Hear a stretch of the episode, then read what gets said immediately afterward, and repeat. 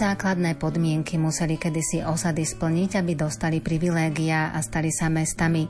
Dobrá poloha pre fungujúce poľnohospodárstvo, strategická poloha, najlepšie na kryžovatke obchodných ciest a napokon právny rámec či systém, v ktorom by fungovala.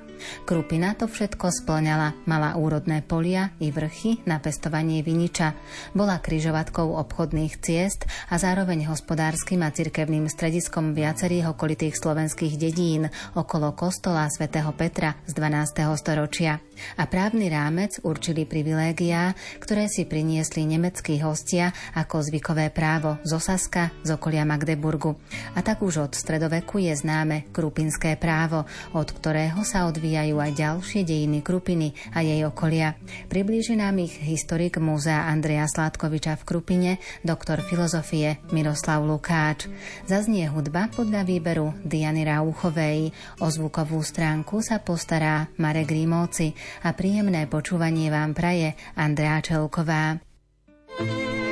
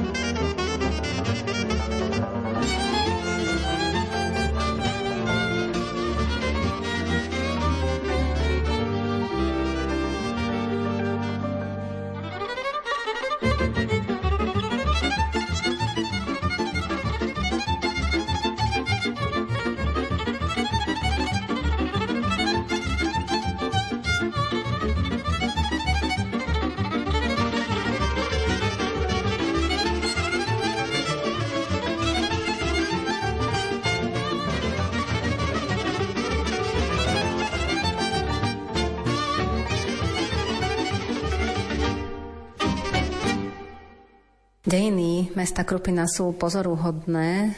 My sme si už v jednej časti našej relácie priblížili tie najstaršie dejiny tohto územia a dostali sme sa zhruba po to 13. storočie.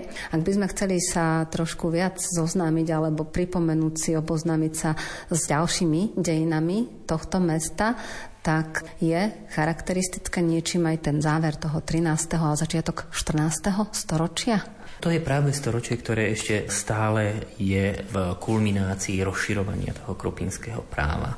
My vieme, že na spôsob platenia desiatku sa napríklad odvolávajú obyvatelia nemeckej alebo partizánskej Lubče, potom Hybe sú tam ešte dôležité. Z toho historici niekedy odvodzujú, to sú 60. roky 13. storočia, z toho historici odvodzujú, že pravdepodobne Krupina a Banská Štianica naraz dostali tie privilégia. No a Krupinčania samozrejme museli si tieto privilégia istým spôsobom obhájiť. Ešte koncom 13. storočia sa snažil prisvojiť si Krupiny jeden z členov Huntovcov alebo hunt Poznanovcov, čo asi vedel, prečo to robí. Asi sa mu pozdávala Krupina aj ten veľký kostol, ktorý je jeden z najväčších románskych farských bazilík na Slovensku, podobne ako Bansko-Štiavnický kostol tak asi vedel, prečo je to tak. Do toho kostola sa zmestí okolo tisíc obyvateľov. Aj z toho ekonomického hľadiska pravdepodobne je tá Krupina prosperovala. To potom vidno aj na tom rozširovaní toho krupinského práva, alebo tí lokátori, ktorí z Krupiny pochádzali, či už povedzme tie mestečka Banické, Gemery, Plešinec, Dobšina, alebo niektoré ďalšie mestečka, ktoré začali používať krupinské právo,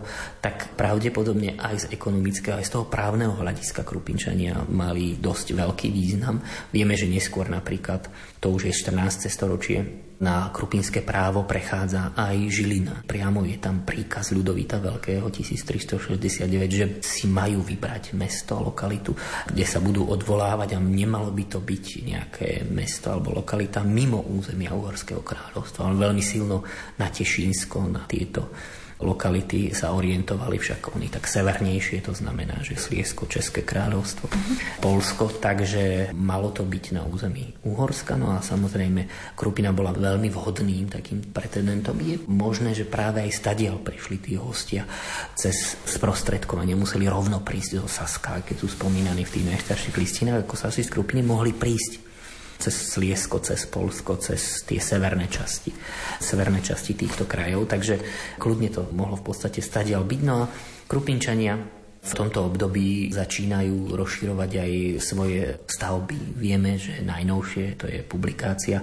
spolu s kolegom Mišom Šinkovicom, síce už v roku 2006 monografii to bolo publikované, ale teraz taká obsiahlejšia štúdia v časopise Archeológia historika o zaniknutej Karnerovej kaplnke v Krupini. To je veľmi zaujímavá stavba, pretože Karnerové kaplnky, ako je známe, tak to sú kaplnky, ktoré pozostávajú z dvoch častí. Z kostnice, osária, kde sa dávali kosti z prikostolného cintorína. Totiž to v minulosti sa len do vysvetenej pôdy mohol pochovávať a tá pôda nebolo jej nazvy, zvlášť keď bola nejaká populačná explózia, že bolo príliš veľa ľudí a tie kosti nestihli zotliť, tak ich vybrali, aby sa nejakým spôsobom nezneúctili kosti našich predkov a dali sa práve do tejto kostnice. No a tá druhá nadzemná časť, to bola vlastne kaplnka. Zvyčajne bola zasvetená svetom Michalovi Archanielovi, Jánovi Krstiteľovi alebo nejakému inému svetcovi, ktorý mohol mať niečo dočinenia, bol prepojený práve s, povedzme, s tým nadpozemským svetom. Michal Archaniel častokrát sa znázornie s takými váhami a drží tam v podstate tie dušičky na jednej, na druhej z tých váh a pomáha Kristovi Spasiteľovi vážiť duše, ktoré sa buď dostanú do pekla, alebo do nebeského kráľovstva, alebo potom do očistca. No ale sú tam len dve váhy, tak pravdepodobne to tak zjedno zjednodušene bolo znázornené. Aké bolo to vybavenie pôvodné tej krupinskej Karnerovej kaplnky, to neviem, pretože sa zachovala len jej podzemná časť. A čím je zvláštna tá podzemná časť Karnerovej kaplnky? Tým, že má štvorcový pôdorys. Na Slovensku nenájdete Karnerové, nie je úplne pravidelný, taký nepravidelný štvorcový pôdorys, je zaklenutá bezrebrovou klembou lomenou, to je tak prelom, to je okolo roku 1300, 13. 14. storočia môže byť, že by bola charakterizovaná ako neskoro románska, ranogotická, má také prvky. No a je to zvláštne, že má štvorcový pôdorys, pretože na Slovensku nenájdeme Tarnerovú kaplnku štvorcového pôdorysu. Je možné, že sa ešte niekedy v budúcnosti nájde, ale buď sú kruhové, alebo oktogonálne, alebo hexagonálne, ale s väčšinou majú centrálny kruhový pôdorys a v Trenčíne je ešte obdĺžnikového tvaru, ale štvorcového tvaru nie. Najbližšie analógia a to je to, že my v podstate veľmi silno uvažujeme v tých konotáciách, že čo je na Slovensku typické. Ale v tom čase to nebolo také bežné. Tie stavebné huty, či tí, ktoré stávali kostoly, napríklad tie románske baziliky, Štiavnica, Krupina, to bránila a podobne. To neboli huty pravdepodobne domáce, to boli huty, ktoré boli pravdepodobne zo zahraničia stavebné huty, lebo katolícka církev prebrala veľmi silno aj z toho obdobia rímskej ríše poznatky staviteľstva. Tie jednotlivé stavebné huty sa zdokonalovali. Tie jednotlivé štýly samozrejme potom pôsobili v tom celom európskom priestore v rôznych časových vrstvách a postupoch. Takže ani my nemôžeme hľadať tie analógie len na území Slovenska. My musíme zasadiť vzhľadom k tomu, že vtedy Slovensko nebolo nejaký samostatný politický alebo nejaký administratívny celok, ktorý by sa vyvíjal aj z hľadiska architektonického oddelenia od vývoja v Európe. My sme boli zapojení do toho sveta kresťanskej Európy, sveta stavi staviteľského, umelecko-historického vývoja architektúry. A my musíme v Podunajsku hľadať tie analogie, predovšetkým Rakúsko. Jednak aj tie baziliky, o nich sa hovorí, že to bola nejaká rakúska stavebná auta, kláštor Heiligen v Krojici alebo v ďalších týchto mestách, tá Rebrová klemba. No a je možné, že aj toto postavila nejaká stavebná húta alebo nejakí stavebníci, ktorí prišli, to nemusela byť rovno veľká húta, lebo to nebola až taká náročná stavba ako stavba kostola. To bolo aj za relatívne krátky čas možné postaviť z Rakúska alebo z Korutánska. V Čechách na Morave tiež sa nachádzajú takéto, v zámku Blatná tiež je štvorcového pôdorysu už zaniknutá, ale zachoval sa ten štvorcový pôdorys. Takže tie analogie tu nachádzame. To znamená, že tie vplyvy a tie kontakty a toho kresťanského sveta, tiež to spojenie tej rieky Dunajskej, čo potom neskôr vyústilo aj do spojenia do politického i vzniká turskej monarchie, ale to ešte predbiehame čas, tak to je tiež taký dôkaz toho, že v Krupine aj ten hospodársky život, aj ten náboženský život, že sa rozvíjal, že bol štrukturovaný, že aj v podstate tu neexistovalo len povedzme dve patrocíny a svetý Petre, to zakladateľské a marianské patrocíny. Pretože keď Nemci prišli, oni, či už to bola nejaká módna vlna, alebo mali nejaký vzťah z nejakej tej domovskej lokality, kde bol marianský kostol, alebo to bola nejaká kombinácia tých činiteľov, prípadne ešte ďalší činiteľ. Ja som uvažoval, hej, to je trošku také detinské uvažovanie, ale kto vie, ako naši predkovia uvažovali, čo všetko hralo v tom rolu, že v podstate to bolo také silné patrocíny marianské, že svetopeterské bolo zakladateľské, ale marianské bolo kto je bližšie k Kristovi spasiteľovi než Pána Mária. Takže to mohlo ešte dokonca aj túto rolu hrať. A zároveň ešte aj ten pocit bezpečia matka Ježiša Krista a každý človek poznal svoju matku a tak ďalej. Takže veľa vecí tam mohla v tomto mentálnom svete ľudí, nie len teda náboženskom, hrať určitú rolu. Mám ja lúčku pri potvočku v hlbokej doline. Mám ja lúčku pri potvočku v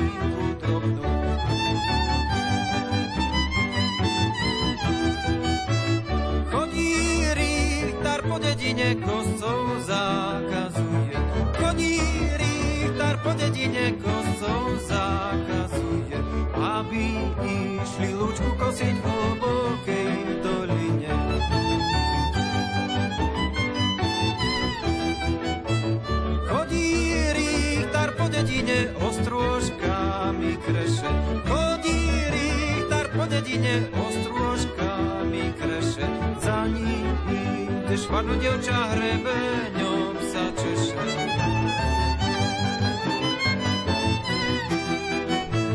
Už sa s jedným učesalo, už sa s druhým hladí. Už sa s jedným učesalo, už sa s druhým hladí.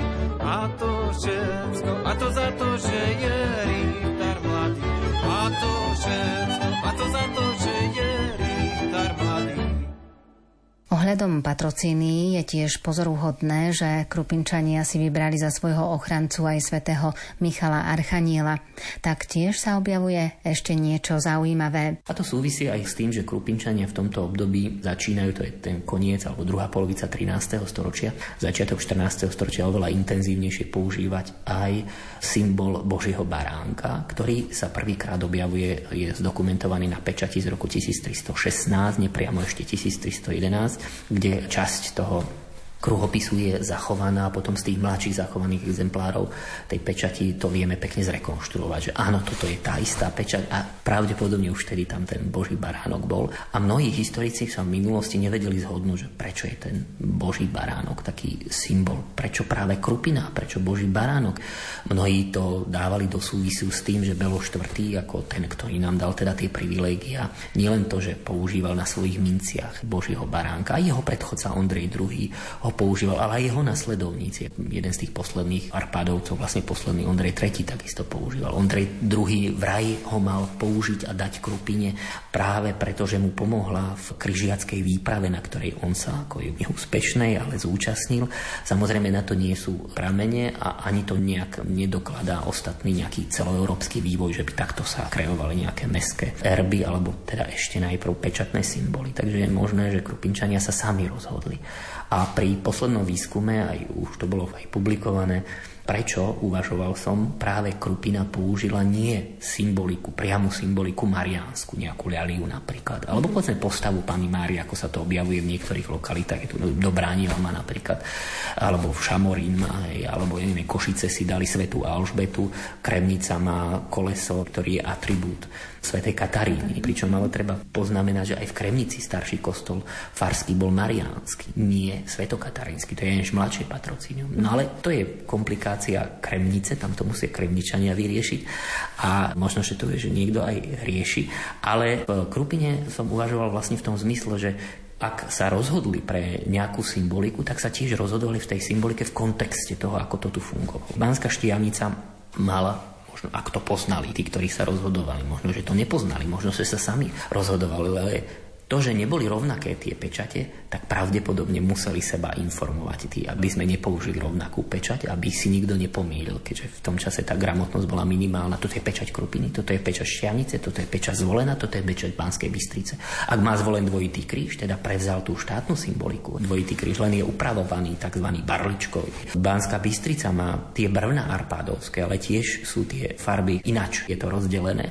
To znamená, že tiež sa nemôže nikto pomýliť, hoci je to trošku možno ľahšie pomiliteľné, ale tie ďalšie sprievodné prvky v tej pečati nikoho nenechajú na pochyb, že to je vlastne banická lokalita. Banská štiavnica rovnako kladívko želiesko je tam a zároveň hradby, alebo je to ten hrad kráľovský, ktorý mal vlastne na starosti v tom starom meste Glancenbergu na starosti práve kontrolu narábania s drahými kovmi, tak čo si vlastne dá Krupina? Však blízky zvolen už má dvojitý kríž, blízka Banská Bystrica má Brvná, tuto nejaké hradby a kladívko želiesko má Banská Štiavnica, no čo si my dáme?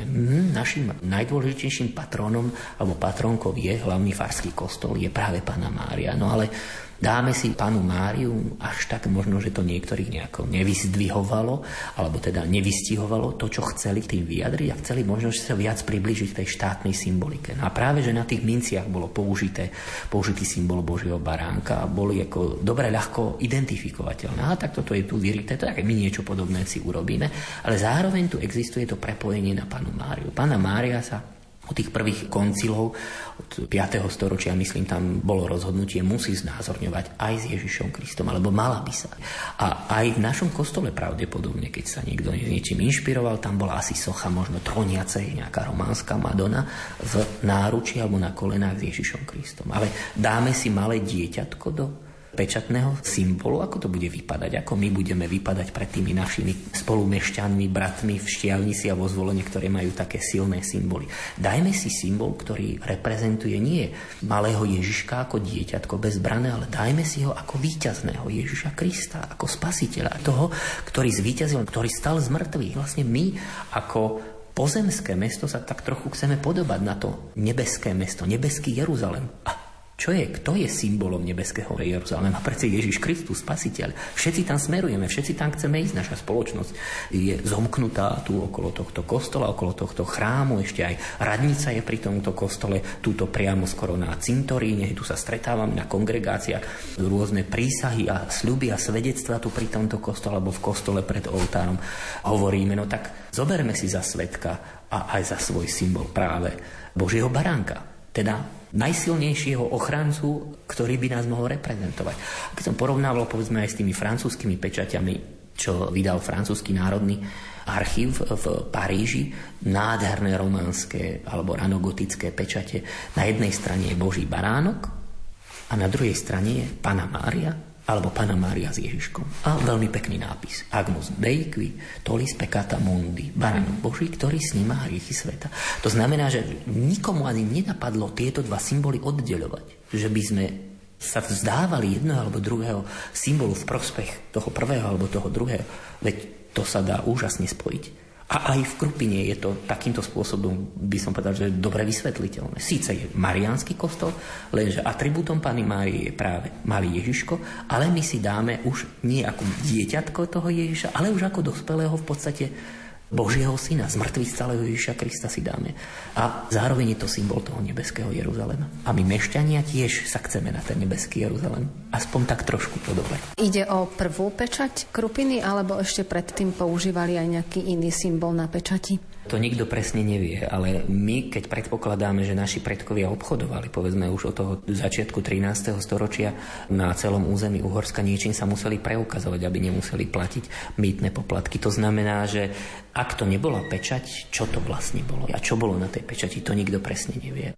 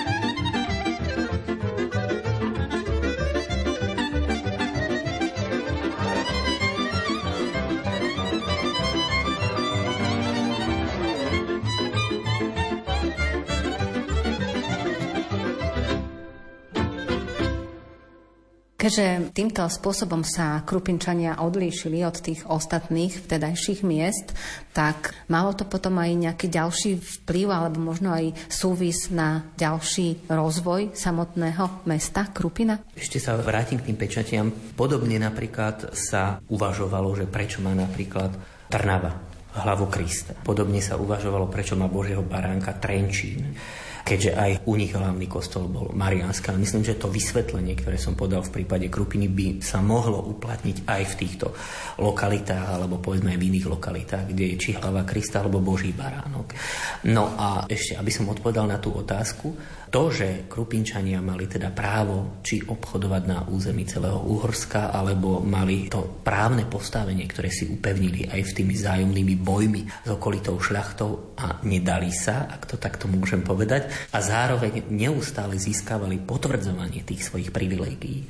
Až potom začiatkom 15. storočia v podstate stále patrili do majetkového portfólia uhorských kráľov, Krupinčania. A je jedno v podstate, že či boli nazývané buď Krupina a Krupinčania ako Cives alebo Civitas, alebo boli nazývaní, teda nazývaná Krupina ako opidum, najmä v cirkevných prameňoch.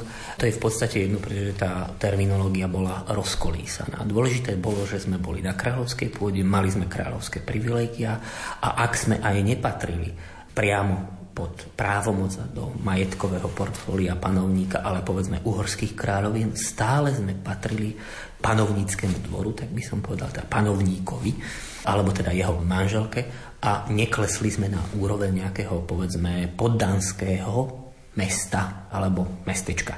A tým pádom tie podmienky zaujatia a tým pádom tie podmienky hospodárskeho, politického a aj toho kultúrneho vývoja mohli byť celkom dobre naplnené. Tak by som povedal, problémy vždy boli, keď nastali problémy v Uhorsku, keď sa rozkolísala autorita kráľovského dvora, keď kráľovská moc bola neistá. Po smrti Žigmunda Luxemburského sa to stalo vtedy, keď nastúpil na trón jeho zať Albrecht Habsburský.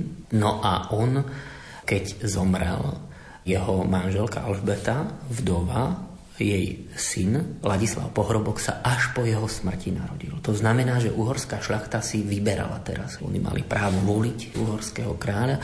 Koho budeme mať za uhorského kráľa? Budeme mať malé dieťa, alebo regentku, jeho manželku, alebo budeme mať silného kráľa, bojovníka. Preto si časť šľachty vybrala uhorského kráľa Vladislava Jagelovského, ktorý bol zazvaný Varvenčík, pretože pri Varne zomrel v boji s Osmanmi a vybrali si časť šľachty práve mladého Ladislava Pohrobka. On bol aj korunovaný. To, tam s tým sa viaže veľmi taký zaujímavý príbeh, keď komorná kráľovnej Alžbety z Vyšehradu ukradla tým vojakom korunu horsku. To si neviem predstaviť, ako sa to mohlo povedať. Podarilo sa, aj o tom sa zachoval aj také tie informácie, správy. No a bol skutočne korunovaný ešte ako malé dieťa v stoličnom Belehrade arcibiskupom za uhorského kráľa. Bol aj birmovaný, bol aj pasovaný za rytiera, ale že vraj, keď teda ho držali, tak tú hlavu niesol tak hrdo ako teda uhorský kráľ, tak ako kronikárske správy hovoria. No a za odmenu za to, čo teda vykonala, Kotanerová Helena, tak práve ona mala právo, hoci neviem tak dlho držať dieťatko v náručí, tak bohato oddeté, no a musela mať veľkú silu tak ho držala ona počas tej korunovácie, to dieťatko. Takže to sa teda viaže s Krupinou no a Krupina samozrejme v tom čase trpela, pretože Alžbeta si povolala na ochranu práv neplnutého svojho vlastne syna, panovníka, katolického šľachtica Jana Isku z Brandýsa. No a raz Krupinu držal a stredoslovenské banské mesta práve Jan Iskra potom Vladislav Jagelovský, vieme, že sem pritiahol ku Krupine. Dokonca to vydala jednu listinu z roku 1441, to je veľmi pekne zadokumentované. A Iskra bojoval aj s gubernátorom Huňadým. A stále nejaké Krupinčania museli buď na jednu alebo na druhú stranu sa pridať alebo jednoducho museli poslúchať a nieraz sa stalo, že Krupina pri tých jednotlivých bojoch, dobíjaniach, že vyhorela.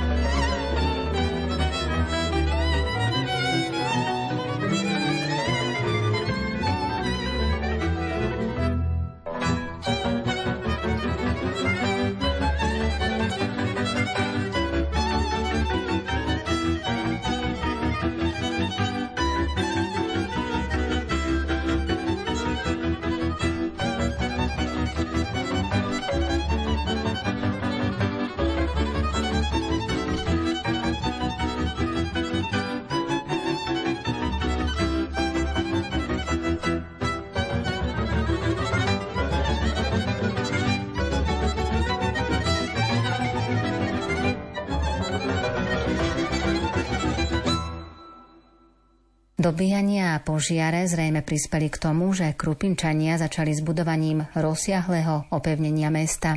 Vieme, že v tom čase pravdepodobne vzniklo aj opevnenie, alebo prvé opevnenie okolo Krupiny, kamenné. Predtým je už spomínané v roku 1437 špitál za hradbami mesta, mimo hradieb mesta. To znamená, že tie hradby museli existovať čo pod tým pojmom múros aj možno rozumieť, či už to boli riadne kamenné stavby, či to boli len okolo, povedzme, časti mesta Krupina, to úplne ťažko povedať, alebo to bolo drevozemné, palankové opevnenie, to tiež úplne presne povedať nemožno. Takže Krupinčania v tom čase veľmi silno utrpeli a pravdepodobne dlho trvalo, kým sme sa pozviechali až potom v 62. roku Matej Korvín, to bol vlastne syn gubernátora Huňadyho, ktorý sa stal uhorským kráľom, vyhnal posledné zvyšky tých vojsk, respektíve takých rôznych bánd, ktoré zostali po odchode Jana Iskru z Brandýsa. Čo vojak má robiť, keď nevie poriadne pravdepodobne robiť ani ako sedliak, ani ako remeselník. Možno, že tam mnohí vedeli by naučiť, alebo to vedeli niektorí, ale nechceli. Keď máte možnosť ľahko prísť k živobytiu, tak prečo máte hrdlačiť? Takže takéto všelijaké bandy vznikali. No a to sú tí bratríci nazývaní. O nich sa v podstate s vojenskou silou všetkou vysporiadal až Matej Korvin. To trvalo niekoľko rokov, nebola to jednoduchá záležitosť. Aj Krupina až v tom čase si vydýchla. Od panovníka potom dostala privilegia, kde sa priamo píše, že Krupinčania sú oslobodení na 10 rokov, keď si postavia dom od daní, práve preto, že utrpela najviac po smrti uhorského kráľa Albrechta no a od českých banditov alebo lotrov, tam je to nazývané. No a historici si to tak vysvetlili, že kto iný by to mohol byť ako husiti. Lebo predtým ešte, než Ján Jiskra sem prišiel aj 10 rokov, tak tie spanile jazdy sem prichádzali. Ale nie presne do Hontu sa pravdepodobne nedostali ani na Bzovík, ani na Krupinu. Len tí historici sú tak pospájali. Až neskôr sa to tak rozplietlo, že ktorí to tí banditi asi mohli byť. No a to boli v podstate tie zvyšky vojsky a na iskru z Brantisa. Takže kým sa neskôr Krupinčania z toho pozviechali, tak to dosť dlho trvalo. No a potom prišlo obdobie po smrti Matia Korvína, keď vládli Jagelovci. Znovu sa dostali na uhorský trón. Uhorská šľachta už nechcela takého silného panovníka, ktorý im rozkázal, oni museli poslúchnuť, lebo keď nie, tak aha, čierne vojsko. Takže aj tie príjmy uhorského kráľa svedčili o tom, že vedel si zabezpečiť peniaze aj na financovanie svojho dvora. Korvinovská renesancia to je taký známy pojem. Na Budínskom hrade vybudoval ohromnú knižnicu a ten dvor renesančný, krásne cimelie, tie rukopisy nehal vyhotovovať, takže to nebola lacná záležitosť a oveľa drahšia, by som povedal, bola práve celá tá jeho armáda. Takže keď uhorský kráľ zomrel, bolo zvoliť potrebné nového kráľa a zvolili si kráľa, ktorý mal povesť takého, ktorý na všetko odpovie dobre alebo bene. Aj tak sa nazýval kráľ dobře alebo bene. A to bol Vladislav II. Jagelovský. Pre nás v podstate Krupinčanov to znamenalo to, že nám povedzme udelil privilégia dvoch ďalších výročných jarmokov. Tie prvé dva sme mali od Žigmunda Luxemburského a tie ďalšie dva od Vladislava, pričom to sa týka ešte aj toho spečaťovania krupinských listín, nám dal právo spečaťovať listiny aj červeným pečatným voskom, teda tým najluxusnejším, tým najreprezentatívnejším. Takže sme sa zaradili medzi tie ostatné aj slobodné kráľovské mesta alebo inštitúcie, či už to boli cirkevné alebo svetské, ktorí spečaťovali tým najkrajším voskom, luxusným, červeným, tak každá listina, ktorú vyhotovil Krupinský Richtár, tak išla s takýmto posolstvom. Hornie kopanice, aj s vami sa Hornie kopanice, aj s vami sa lúčim. Už mi prišla karta na rukovách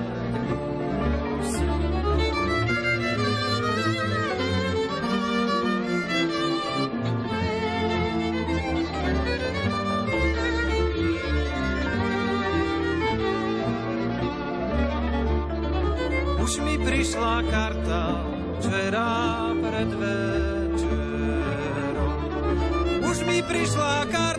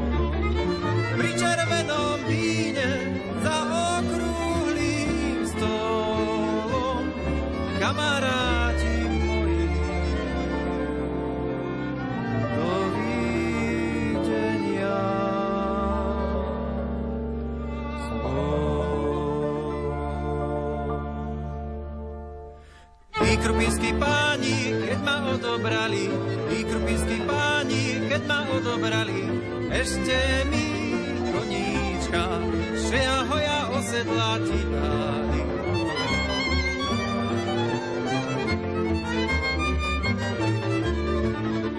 Tí krupinskí páni, keď ma odobrali, tí krupinskí páni, keď ma odobrali, ešte mi šabličku,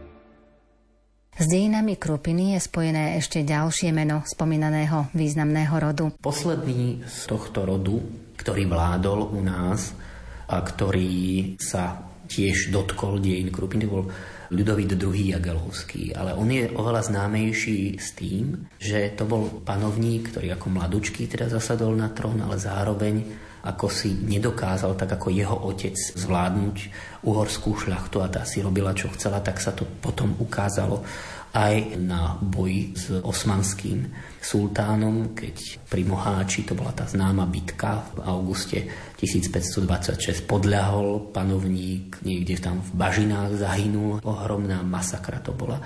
Strašne veľa vojska uhorského tam zahynulo, ale veľa vojska pod vedením Jana Zápolského čakalo, ako sa veci vyvinú. Namiesto toho, aby išiel do boja, však skoro všetci biskupy, arcibiskupy vytiahli do boja. Oni sami ohrozovali svoje životy, takže tam aj položili svoje životy za uhorskú krajinu. A on, rytier, ktorý prísahou slúbil, že bude verný svojmu panovníkovi, že bude bojovať za blaho uhorskej vlasti aj za svojho kráľa. On porušil prísahu. A tak to aj dopadlo. Kráľovstvo, ktoré je rozdelené, to nevydrží. A to presne aj dejiny ukázali. Jednoducho vznikli nároky dvoch rodov na uhorský trón, zápolský Jansi, na to nárokoval a potom aj Ferdinand Habsburský, ktorý mal vlastne ľudovitovú sestru za manželku a on mal zase jeho a dohodli sa, že keď teda ten rod vymrie po meči, že ten druhý nastúpi na ten trón toho svojho zmluvného partnera. No a o to sa v podstate Ferdinand aj pokúšal. Mal za sebou samozrejme rakúske stavy a tak ďalej, no a svoju manželku ale tam, kde sú dvaja králi, tak tam to nejak inak nemôže dopadnúť len občianskou vojnou a kde sa dvaja bijú, tam tretí zvíťazí. A keďže Ján Zápolský si pozval na pomoc sultána tureckého alebo osmanského na pomoc, ten nič iné nečakal, len áno, idem pomôcť a v podstate obsadil takmer celé Uhorsko, len časti Chorvátska, Slavónie, západného dnešného Maďarska, samozrejme dnešné Slovensko, tak tie ostali uchránené, no ale takto sme sa nadlho v podstate dostali do pohraničia, do územia, ktoré tvorilo hranicu Osmanskej ríše a kráľ, tzv. kráľovského Uhorska. Hond bol na viac ako 100 rokov práve takouto hraničnou oblasťou, čo bolo katastrofálne pre vývej osídlenia obyvateľstva. Neustále to veľmi pekne ukazujú portálne a súpisy. Od polovice 16. storočia boli sústavnejšie robené až do začiatku 18.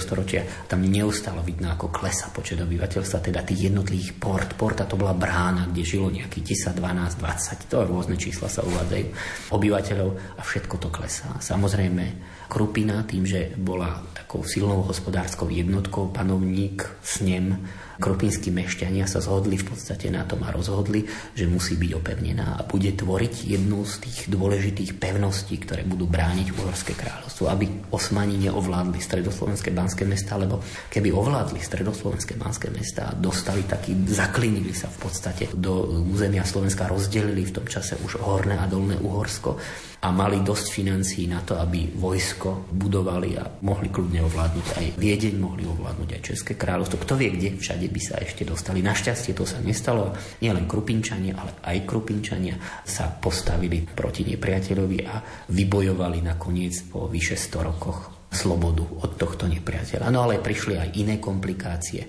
náboženské spory, reformácia, konflikty aj v tomto zmysle, potom stavovské povstania Šeleniho sprísahanie, všetky stavovské povstania sa prehnali dejinami mesta Krupine a to poznačilo obyvateľov Krupiny. Ale zároveň poznačilo aj samozrejme reformácia, poznačilo aj to, že do Krupiny sa začali stiahovať šľachtické rody alebo šľachtické rodiny z tých maličkých kaštieľov v Honte, v Novohrade aj z časti z Volenskej stolice, lebo tam sa ubrániť nemohli. Kdežto tu v Krupine relatívne ľahko, vďaka tomu, že tu boli postupne vybudované hradby, polovici 16. a potom v druhej polovici 16. storočia boli zdokonalené brány, horná, dolná brána, rinčiarská brána, zvolenská brána, niekoľko brán tu bolo. A samozrejme známa Krupinská Vartovka, najstaršia rozhľadne na Slovensku, ktorá sa zachovala dodnes práve z tohto obdobia.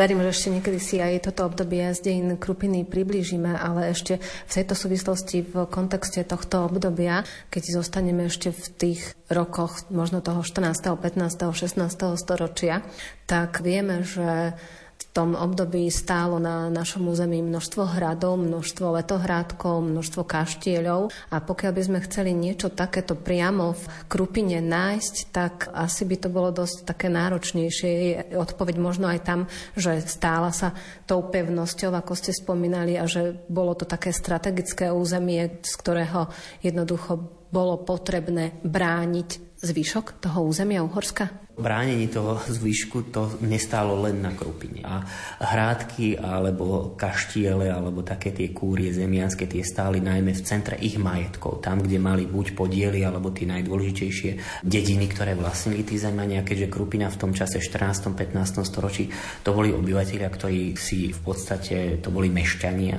a málo ktorý z nich sa dostal do šľachtického stavu, možno, že ešte v tých počiatkoch niektorí boli ako Jo Bagioni, o tom veľa správ nemám máme, je tam jedna zmienka, ale mešťania sa hlavne sústredovali na to, aby si postavili svoje mešťanské domy, potom neskôr samozrejme hradby aby chránili seba a svoje rodiny práve na území mesta Krupina. A tí šľachtici, ktorí sem prišli až to teda 16. alebo 17. storočí, tak sa museli prispôsobiť tým podmienkam meským. To znamená, že si kúpili dom, kúpili si nehnuteľnosti, pozemky a museli tam existovala aj dohoda, aj také viacnásobné potvrdenia tej dohody, súhlasiť s tým, že budú rovnako ako iní mešťania, keďže šľachta vo všeobecnosti bola oslobodená od daňovej povinnosti, ona mala vojenskú povinnosť. A panovníkovi teda mohli požičiavať a podobne do zálohu svoje majetky dávať. Ale tu v meste Krupina museli sa podielať nielen na obrane mesta Krupiny ako bojujúci šľachtici. Oni mohli najať tých svojich vlastných ľudí, ktorí povedzme za nich bojovali, ale každý šľachtic to bol aj súčasťou tej cti toho šľachtica, že zobral do ruky zbrania bojoval. Preto mnohí šľachtici, či už vo vojne s Osmanmi, alebo v rámci tých kuruckých vojen zahynuli ale tu museli sa prispôsobiť tomu, že tu platili nejaké štatúty mestské, že ten, kto vlastní v meste dom, musí platiť zaň aj daň. A museli sa týmto spôsobom podielať aj na obrany schopnosti mesta Krupina, lebo Krupina z časti, alebo z veľkej časti to financovala. A samozrejme museli sa podielať aj tým, že dane, ktoré sa vyzbierajú, tak časť tých daní ide na obranu uhorskej krajiny, to znamená, že sa dostáva do kráľovskej pokladnice a to sa spätne potom dostalo povedzme do tej cisárskej posádky na financovanie cisárskej posádky posádky, alebo kráľovskej posádky, ktorá tu v Krupine bola. Bol kapitán, podkapitán, jednotliví tí nižší velitelia a samotní tí vojaci, ktorí bránili mesto Krupina, keď to bolo potrebné, alebo nejaký výpad urobili aj z mesta Krupina ak chceli povedzme poraziť ustupujúce vojsko tatárske s lupom z volenskej stolice, ako sa to raz stalo v prípade keď Michal Bory vystúpil z Krupiny aj s vojskom a ich porazil. Takže to bola taká úloha mesta Krupiny, najmä v tom období protitureckých bojov. V tom skoršom období Krupina bola dôležitou, skôr by som povedal, kľúčom k stredoslovenským banským mestám, aj keď nebola pohraničnou pevnosťou. To sa stalo v podstate až v tom čase tých 40 50 rokov po bitke pri Plášťovciach 1552 roku, keď skutočne Turci ovládali viaceré tie dôležité pevnosti a hrady, šahy, opevnený kláštor, Dregej, Holoko, Buják a podobne, Novohrad, Novohradský, Sanžak, Sečany skadiaľ tie jednotlivé výboje práve do stredoslovenskej Mánskej oblasti viedli. Niektorí, niektoré obchádzali mesto Krupina, niektoré si práve namierili to rovno cez mesto Krupina. Takže v každom tom období Krupina hrala nejakú svoju úlohu, či hospodárskú, právnu alebo vojensko-strategickú, ale tá najdôležitejšia vojensko-strategická bola práve v období protitureckých alebo proti osmanských vojen a vojen s kurucmi, alebo teda stavovských postaní, keď prvé stavovské povstanie 1605 Štefan Bočkaj až po to posledné obdobie bojov s Františkom II. Rákocim alebo František II. Rákoci versus cisár. Takže to boli tie všetky vojny, ktoré sa prehnali dejinami mesta Krupina, ktoré nás zasiahli aj intenzívne poznačili. Aj demograficky nás poznačili. Aj vojensky, aj nábožensky, aj národnostne tam tú dôležitú úlohu hrali také tie posuny obyvateľstva. No a až sme sa teda dopracovali do toho mladšieho obdobia.